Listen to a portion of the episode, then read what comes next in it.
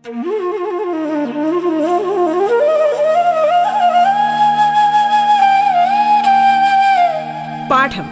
കേട്ടു പഠിക്കാൻ റേഡിയോ കേരളയിലൂടെ.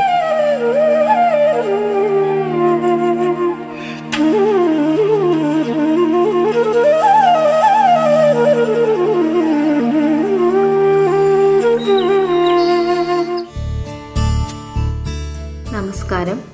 സംസ്ഥാന സർക്കാരിന്റെ ഓൺലൈൻ റേഡിയോ സംരംഭമായ റേഡിയോ കേരളയിൽ നിങ്ങൾ ഇപ്പോൾ കേൾക്കുന്നത് പാഠം എന്ന പരിപാടിയാണ്.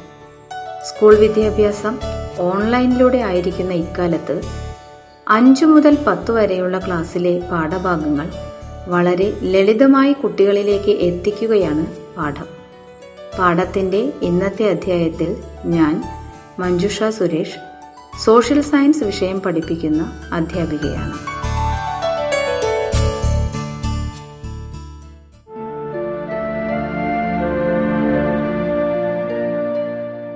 ഇന്നു നാം പഠിക്കാൻ പോകുന്നത് എട്ടാം ക്ലാസ്സിലെ രണ്ടാമത്തെ അധ്യായമായ നദീതടങ്ങളിലൂടെ എന്ന പാഠഭാഗമാണ്. മനുഷ്യചരിത്രത്തിന്റെ ഓരോ യുഗങ്ങളിലുമുണ്ടായ സാങ്കേതിക മാറ്റങ്ങളെക്കുറിച്ച് നാം മനസ്സിലാക്കി.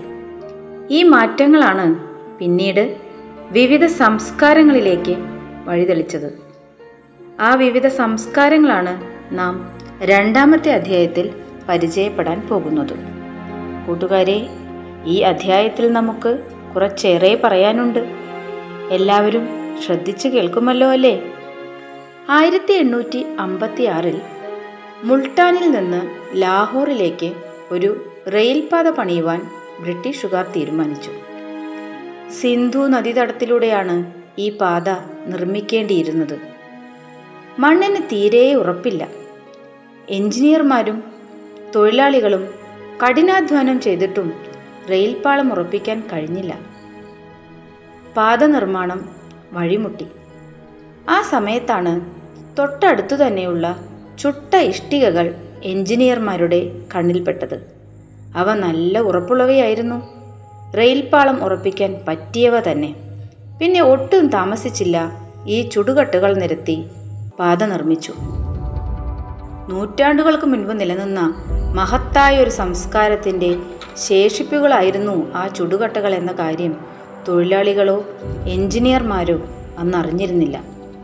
പിന്നീട് ആയിരത്തി തൊള്ളായിരത്തി ഇരുപത്തി ഒന്നിൽ sir John Marshall archaeological survey of ഇന്ത്യയുടെ ഡയറക്ടറായിരുന്ന കാലത്ത് നടന്ന ഉത്ഖനനമാണ് ഒരു മഹത്തായ സംസ്കാരത്തിന്റെ അവശിഷ്ടങ്ങളാണ് ഈ ഇഷ്ടികകളെന്ന് കണ്ടെത്തിയത്.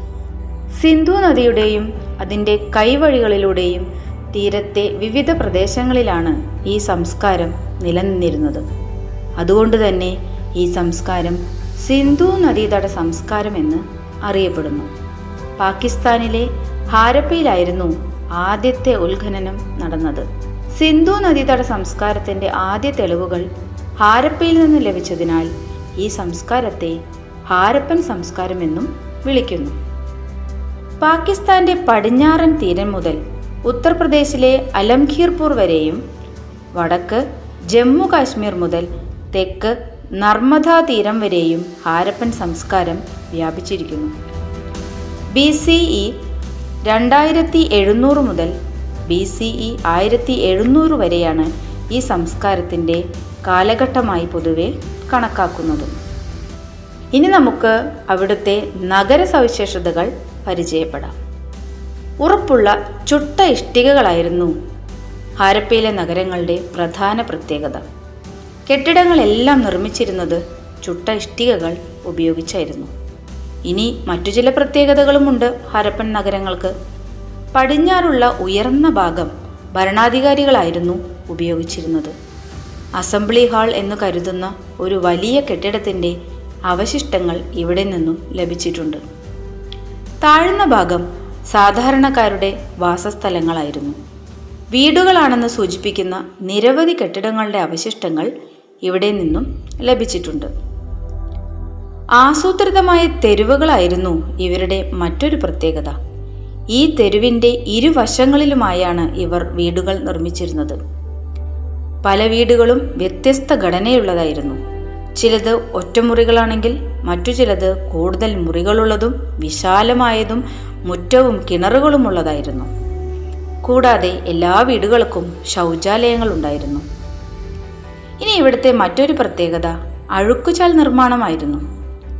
വീടുകളിൽ നിന്നുള്ള മലിനജലം ചാലുകളിലേക്ക് ഒഴുകിയിരുന്നു ഇത്തരം ചാലുകളെ നഗരത്തിലെ പ്രധാന അഴുക്കുചാലുമായി ബന്ധിപ്പിച്ചിരുന്നു. ഇവയെല്ലാം നിർമ്മിച്ചിരുന്നത് ചുട്ട ഇഷ്ടിക കൊണ്ടായിരുന്നു. സ്ലാബുകൾ ഉപയോഗിച്ച് അവ മൂടിയിരുന്നു. ചെറിയ പട്ടണങ്ങളിലും ഗ്രാമങ്ങളിൽ പോലും ഈ അഴുക്കുചാൽ സംവിധാനം ഉണ്ടായിരുന്നു. മോഹൻജുദാരോവിൽ നിന്ന് ലഭിച്ച ഒരു വലിയ കുളത്തിന്റെ അവശിഷ്ടങ്ങൾ അക്കാലത്തെ ജനങ്ങളുടെ നിർമ്മാണ വൈഭവത്തിന് തെളിവാണ്. പൂർണമായും ചുട്ട ഇഷ്ടികകൾ കൊണ്ടാണ് ഇത് നിർമ്മിച്ചിരുന്നത്. ഇനി നമുക്ക് അവിടുത്തെ ധാന്യപ്പുരകളെയും കൃഷിയെയും കുറിച്ച് മനസ്സിലാക്കാം. ഹാരപ്പയിൽ കണ്ടെത്തിയ നഗരാവശിഷ്ടങ്ങളിൽ പ്രധാനപ്പെട്ട ഒന്നായിരുന്നു അവിടുത്തെ ധാന്യപ്പുരകൾ. ധാന്യങ്ങൾ ഉണക്കാനും സംഭരിക്കാനുമുള്ള സൗകര്യങ്ങൾ ഉണ്ടായിരുന്ന വലിയ കെട്ടിടങ്ങളായിരുന്നു അവ. ഗോതമ്പ് ബാർലി തിന എള്ള് പയർവർഗങ്ങൾ തുടങ്ങിയവയുടെ അവശിഷ്ടങ്ങൾ അവിടെ നിന്നും ലഭിച്ചിട്ടുണ്ട്. ഗുജറാത്തിലെ റാങ്പൂർ ലോഥാൽ എന്നിവിടങ്ങളിൽ നിന്ന് നെല്ല് കൃഷി ചെയ്തു ഇരുന്നതിന്റെ തെളിവുകൾ ലഭിച്ചിട്ടുണ്ട്. കൂടാതെ പരുത്തിയും കൃഷി ചെയ്തിരുന്നു. നഗരത്തിലെ ജനങ്ങൾ ഭക്ഷണാവശ്യത്തിനും തൊഴിലുകൾക്കുമായി ഗ്രാമങ്ങളെ ആശ്രയിച്ചിരുന്നു. നഗരങ്ങളിലെ ഉൽപ്പന്നങ്ങളുടെ പ്രധാന വിപണി ഗ്രാമങ്ങളായിരുന്നു. ഗ്രാമങ്ങളിലെ കൃഷിയിടങ്ങൾ ഫലഭൂയിഷ്ടമായിരുന്നു സിന്ധു നദി ഒഴുക്കിക്കൊണ്ടുവരുന്ന എക്കൽ മണ്ണായിരുന്നു ഈ ഫലഭൂയിഷ്ഠതയ്ക്ക് അടിസ്ഥാനം. രാജസ്ഥാനിലെ കാലിബംഗാനിൽ നിലം ഉഴുതുമറിച്ച് കൃഷി നടത്തിയിരുന്നു. കളിമണ്ണിൽ തീർത്ത കലപ്പയുടെ രൂപങ്ങൾ ഇവിടെ നിന്നും ലഭിച്ചിട്ടുണ്ട്. കൂടാതെ ജലസേചനത്തിനു വേണ്ടി കനാലുകൾ നിർമ്മിച്ചിരുന്നു. കാർഷിക വൃത്തിക്കൊപ്പം മൃഗപരിപാലനവും നിലനിന്നിരുന്നു. മൃഗങ്ങളുടെ എല്ലുകളുടെ അവശിഷ്ടങ്ങൾ ധാരാളം ലഭിച്ചിട്ടുണ്ട്. കണ്ടാമൃഗത്തിന്റെയും ആനയുടെയും കളിമൺ രൂപങ്ങൾ ഇവിടെ നിന്നും ലഭിച്ചിട്ടുണ്ട്. കാള ആട് പന്നി ചെമ്മരിയാട് എന്നിവയെയും ഇവർ വളർത്തിയതായി തെളിവുകളുണ്ട്. ഗ്രാമങ്ങളിൽ മിച്ചം വന്ന കാർഷിക ഉൽപ്പന്നങ്ങളായിരുന്നു ധാന്യപ്പുരകളിൽ സൂക്ഷിച്ചത്. നികുതി ഇനത്തിൽ ലഭിച്ച ധാന്യവും ഇവിടെ സൂക്ഷിച്ചിരുന്നു. ധാന്യപ്പുരകളിൽ സൂക്ഷിച്ച ഇത്തരം ധാന്യങ്ങൾ നഗരങ്ങളിലെ ജനങ്ങൾക്ക് ലഭ്യമാക്കിയിരുന്നു. മെച്ചപ്പെട്ട ഒരു ഭരണ സംവിധാനം നിലനിന്നിരുന്നു എന്നതിന് തെളിവാണ് ഇത്തരം ധാന്യ സംഭരണ ശാലകൾ ഇനി നമുക്ക് ഇവരുടെ കച്ചവട ബന്ധങ്ങളെക്കുറിച്ച് മനസ്സിലാക്കാം. കൃഷിയിലുണ്ടായ പുരോഗതി ധാന്യങ്ങളുടെ സംഭരണത്തിന് വഴിതെളിച്ചു. സംഭരിക്കപ്പെട്ട ഉൽപ്പന്നങ്ങളുടെ കൈമാറ്റത്തിനായി കൃത്യമായ അളവുകളും തൂക്കങ്ങളും ഉപയോഗിച്ചിരുന്നു. അളവ് തൂക്ക ഉപകരണങ്ങൾ ഇവിടെ നിന്നും കണ്ടെടുത്തിട്ടുണ്ട്. ഹാരപ്പയിൽ നിന്ന് ലഭിച്ച മെസപ്പട്ടോമിയൻ മുദ്രകൾ ഈ കച്ചവട ബന്ധത്തിന് തെളിവാണ്. കളിമണ്ണിൽ തീർത്ത പായ്ക്കപ്പലിന്റെ രൂപങ്ങളും കടൽ വഴിയുള്ള കച്ചവടത്തിന്റെ മറ്റൊരു പ്രധാന തെളിവാണ്. രാജസ്ഥാനിലെ ഖേത്രി ഖനികളിൽ നിന്ന് ചെമ്പും അഫ്ഗാനിസ്ഥാനിൽ നിന്നും മധ്യേഷ്യയിൽ നിന്നും വെളുത്തീയവും ഇവർ ശേഖരിച്ചിരുന്നു. ചെമ്പും വെളുത്തീയവും ചേർത്ത് വെങ്കലം നിർമ്മിച്ചു. വെങ്കലം ഉപയോഗിച്ച് ഉപകരണങ്ങളും ആയുധങ്ങളും നിർമ്മിച്ചു. വെങ്കലത്തിന്റെ ഉപയോഗം ഹാരപ്പൻ സംസ്കാരത്തിന് വെങ്കലയുഗ സംസ്കാരം എന്ന പേര് നേടിക്കൊടുത്തു. അടുത്തതായി നമുക്ക് ഇവരുടെ കരകൗശല വസ്തുക്കളുടെ നിർമ്മാണവും തൊഴിൽ കൂട്ടങ്ങളും പരിചയപ്പെടാം. ഹാരപ്പയിൽ നിന്ന് ലഭിച്ച മുദ്രകൾ കളിമൺ രൂപങ്ങൾ പാത്രങ്ങൾ ആഭരണങ്ങൾ തുടങ്ങിയവ അവരുടെ കരവിരുതിന് ഉദാഹരണമാണ്. മൺപാത്രങ്ങളിൽ അലങ്കാര പണികൾ നടത്തി കളിമണ്ണിൽ മൃഗരൂപങ്ങൾ നിർമ്മിച്ചു സ്ത്രീ പുരുഷ രൂപങ്ങളും വണ്ടികളുടെ രൂപങ്ങളും ഇവിടെ നിന്ന് ലഭിച്ചിട്ടുണ്ട്. ചെമ്പ് വെങ്കലം സ്വർണം എന്നിവ കൊണ്ടുള്ള ആഭരണങ്ങൾ ഇവർ നിർമ്മിച്ചിരുന്നു. ലോഥാലിൽ നിന്ന് മുത്തു നിർമ്മാണ കേന്ദ്രത്തിന്റെ തെളിവുകൾ ലഭിച്ചിട്ടുണ്ട്. കളിമണ്ണ് വെങ്കലം ആമത്തോട് എന്നിവ ഉപയോഗിച്ച് വളകൾ നിർമ്മിച്ചിരിക്കുന്നു.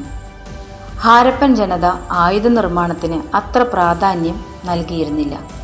കരകൗശല വസ്തുക്കളുടെ നിർമ്മാണത്തിലായിരുന്നു ഇവർ കൂടുതൽ വൈദഗ്ധ്യം കാണിച്ചിരുന്നത്.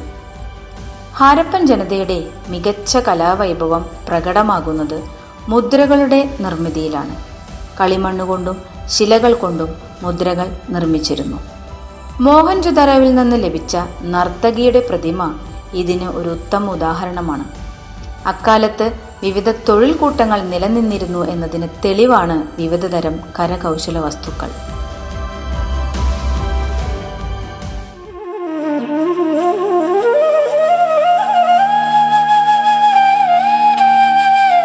പാഠം കേട്ടു പഠിക്കാൻ റേഡിയോ കേരളയിലൂടെ.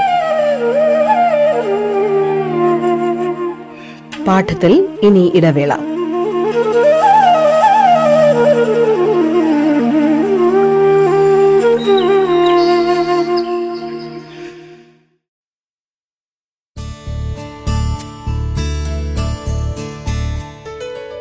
എട്ടാം ക്ലാസ്സിലെ സാമൂഹ്യ പാഠത്തിലെ നദീതട സംസ്കാരങ്ങളിലൂടെ എന്ന രണ്ടാമത്തെ അധ്യായമാണ് നിങ്ങൾ കേട്ടുകൊണ്ടിരിക്കുന്നത്. നിങ്ങൾക്കൊപ്പം ഞാൻ മഞ്ജുഷ സുരേഷ്. തുടർന്നു കേൾക്കാം പാഠം.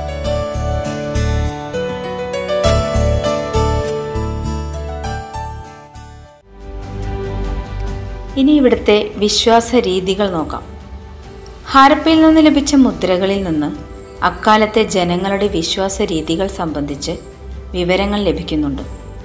കളിമണ്ണിൽ നിർമ്മിച്ച ധാരാളം സ്ത്രീ രൂപങ്ങൾ ലഭിച്ചിട്ടുണ്ട്. ഇത് മാതൃദൈവാരാധന നിലനിന്നിരുന്നു എന്നതിന് തെളിവാണ്.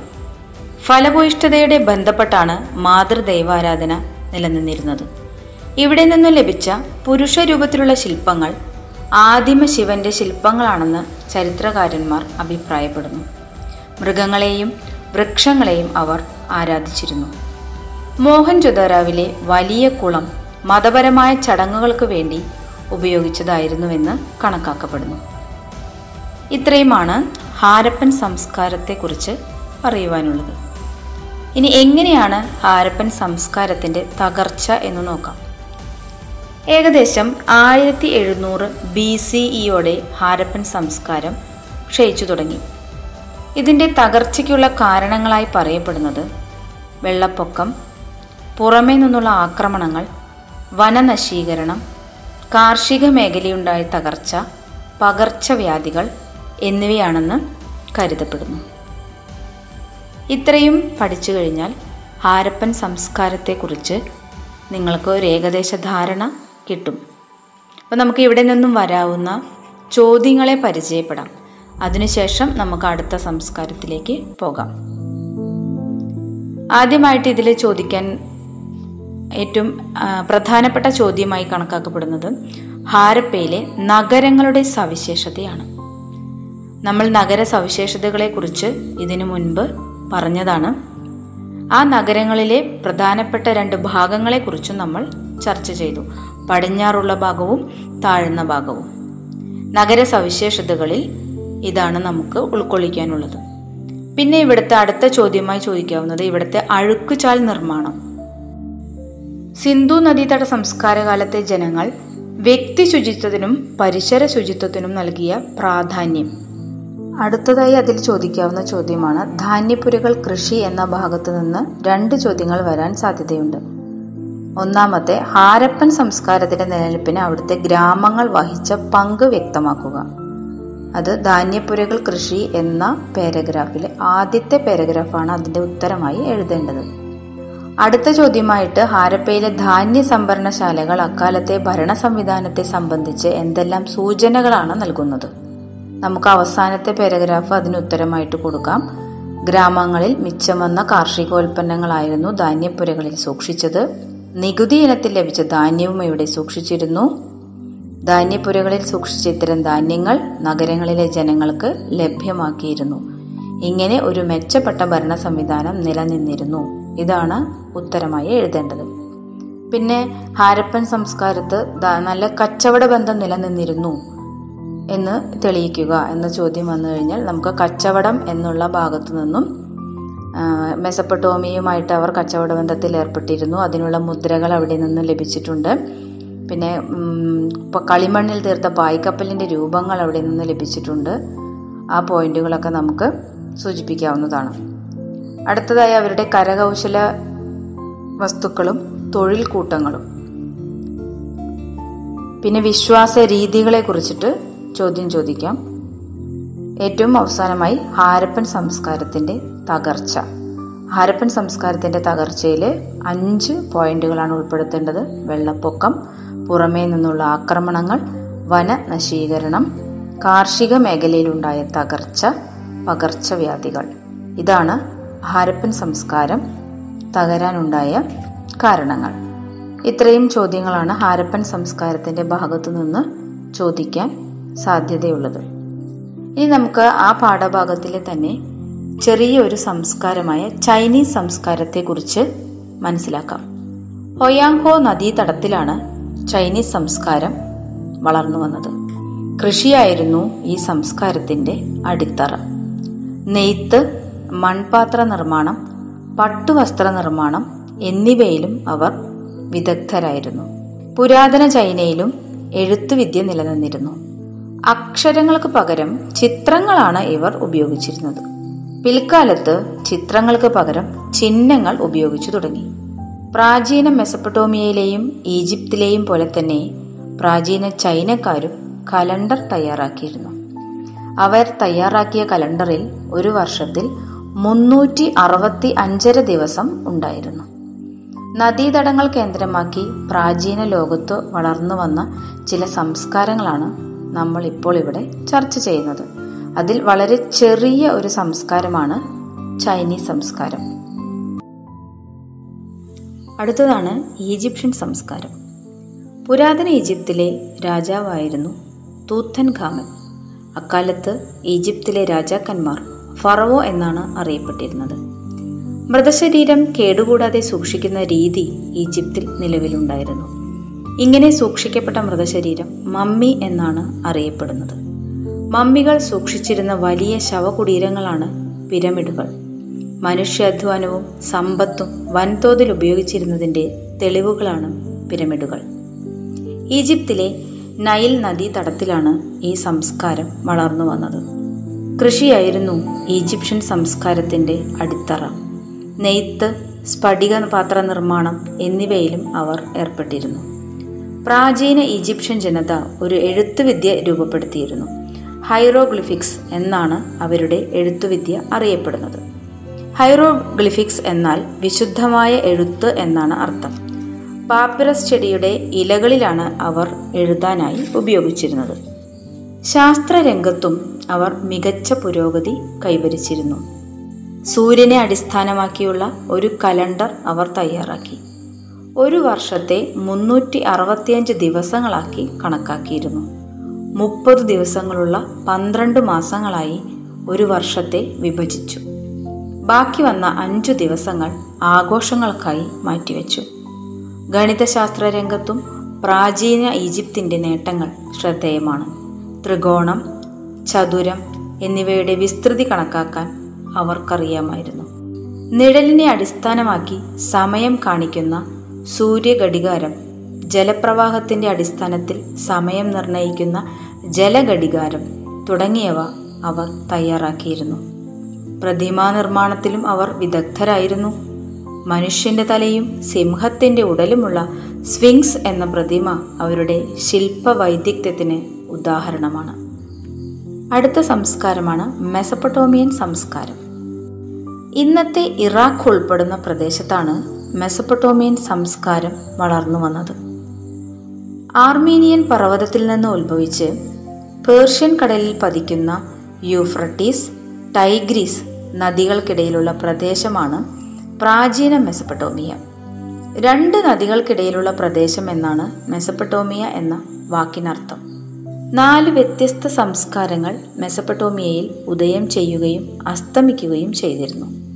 സുമേറിയൻ ബാബിലോണിയൻ അസീറിയൻ കാൽഡിയൻ എന്നിവയായിരുന്നു ഈ സംസ്കാരങ്ങൾ. മെസപ്പട്ടോമിയയിലെ ഫലഭൂയിഷ്ഠമായ മണ്ണ് കാർഷിക പുരോഗതിയെ സഹായിച്ചു. ഇത് കച്ചവടത്തിന്റെയും നഗരങ്ങളുടെയും വളർച്ചയ്ക്ക് ഇടയാക്കി. ഉർ ഉറുഖ് ലഗാഷ് എന്നിവ പ്രാചീന മെസപ്പട്ടോമിയയിലെ പ്രധാന നഗരങ്ങളായിരുന്നു. കച്ചവടം വികാസം പ്രാപിച്ചതോടെ കൈമാറുന്ന ഉൽപ്പന്നങ്ങളുടെ കണക്കുകൾ രേഖപ്പെടുത്തേണ്ടത് ആവശ്യമായി വന്നു.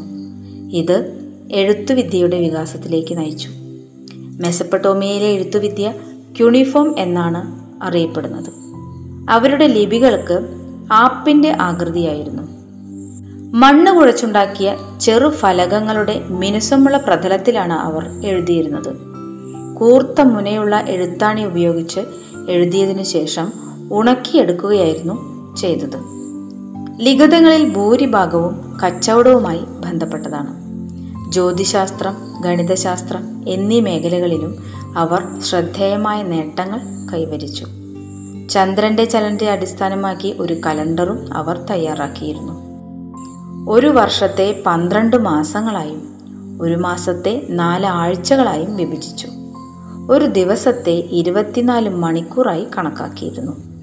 ഗണിതശാസ്ത്രത്തിലെ ഹരണം ഗുണനം വർഗമൂലം എന്നിവയും അവർക്ക് അറിയാമായിരുന്നു. നമ്മൾ ഈ അധ്യായത്തിൽ പഠിച്ചത് നാല് സംസ്കാരങ്ങളെക്കുറിച്ചാണ്. സിന്ധു നദീതട സംസ്കാരം ഈജിപ്ഷ്യൻ സംസ്കാരം മെസപ്പട്ടോമിയൻ സംസ്കാരം ചൈനീസ് സംസ്കാരം. നാല് സംസ്കാരങ്ങളിലെയും സിന്ധു നദീതട സംസ്കാരത്തിന്റെ പ്രത്യേകത നഗരാസൂത്രണമായിരുന്നു. കൃഷി കരകൗശലം ലഭി പിന്നെ അവരുടെ തകർച്ചയുടെ കാരണങ്ങൾ. ഈജിപ്ഷ്യൻ സംസ്കാരം നൈൽ നദീതീരത്തും മെസപ്പട്ടോമിയൻ സംസ്കാരം യൂഫ്രട്ടീസ് ടൈഗ്രീസ് എന്നീ നദീതീരങ്ങളിലും ചൈനീസ് സംസ്കാരം ഹൊയാങ്കോ നദീതീരത്തിലുമാണ് ഉത്ഭവം കൊണ്ടത്. ഈജിപ്ഷ്യൻ സംസ്കാരത്തിന്റെ ലിപി ഹൈറോഗ്ലിഫിക്സും മെസപ്പട്ടോമിയൻ സംസ്കാരത്തിന്റെ ലിപി ക്യുണിഫോമും ചൈനീസ് സംസ്കാരത്തിൽ എഴുത്തുവിദ്യയും ആയിരുന്നു. ഈജിപ്ഷ്യൻ സംസ്കാരത്തിന്റെ പ്രത്യേകത പിരമിഡുകളും സ്പിങ്സുമാണെങ്കിൽ മെസപ്പട്ടോമിയൻ സംസ്കാരത്തിന്റെ പ്രത്യേകത സിഗുറാത്തുകളാണ്. ചൈനീസ് സംസ്കാരത്തിലാണോ പട്ടുതുണി നിർമ്മാണമായിരുന്നു പ്രത്യേകത.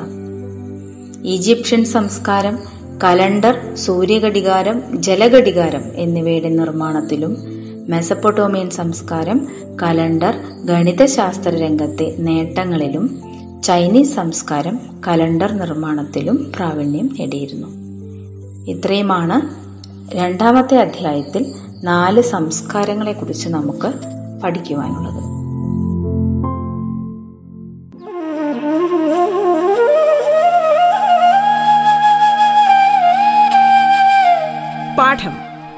പഠിക്കാൻ റേഡിയോ കേരളയിലൂടെ.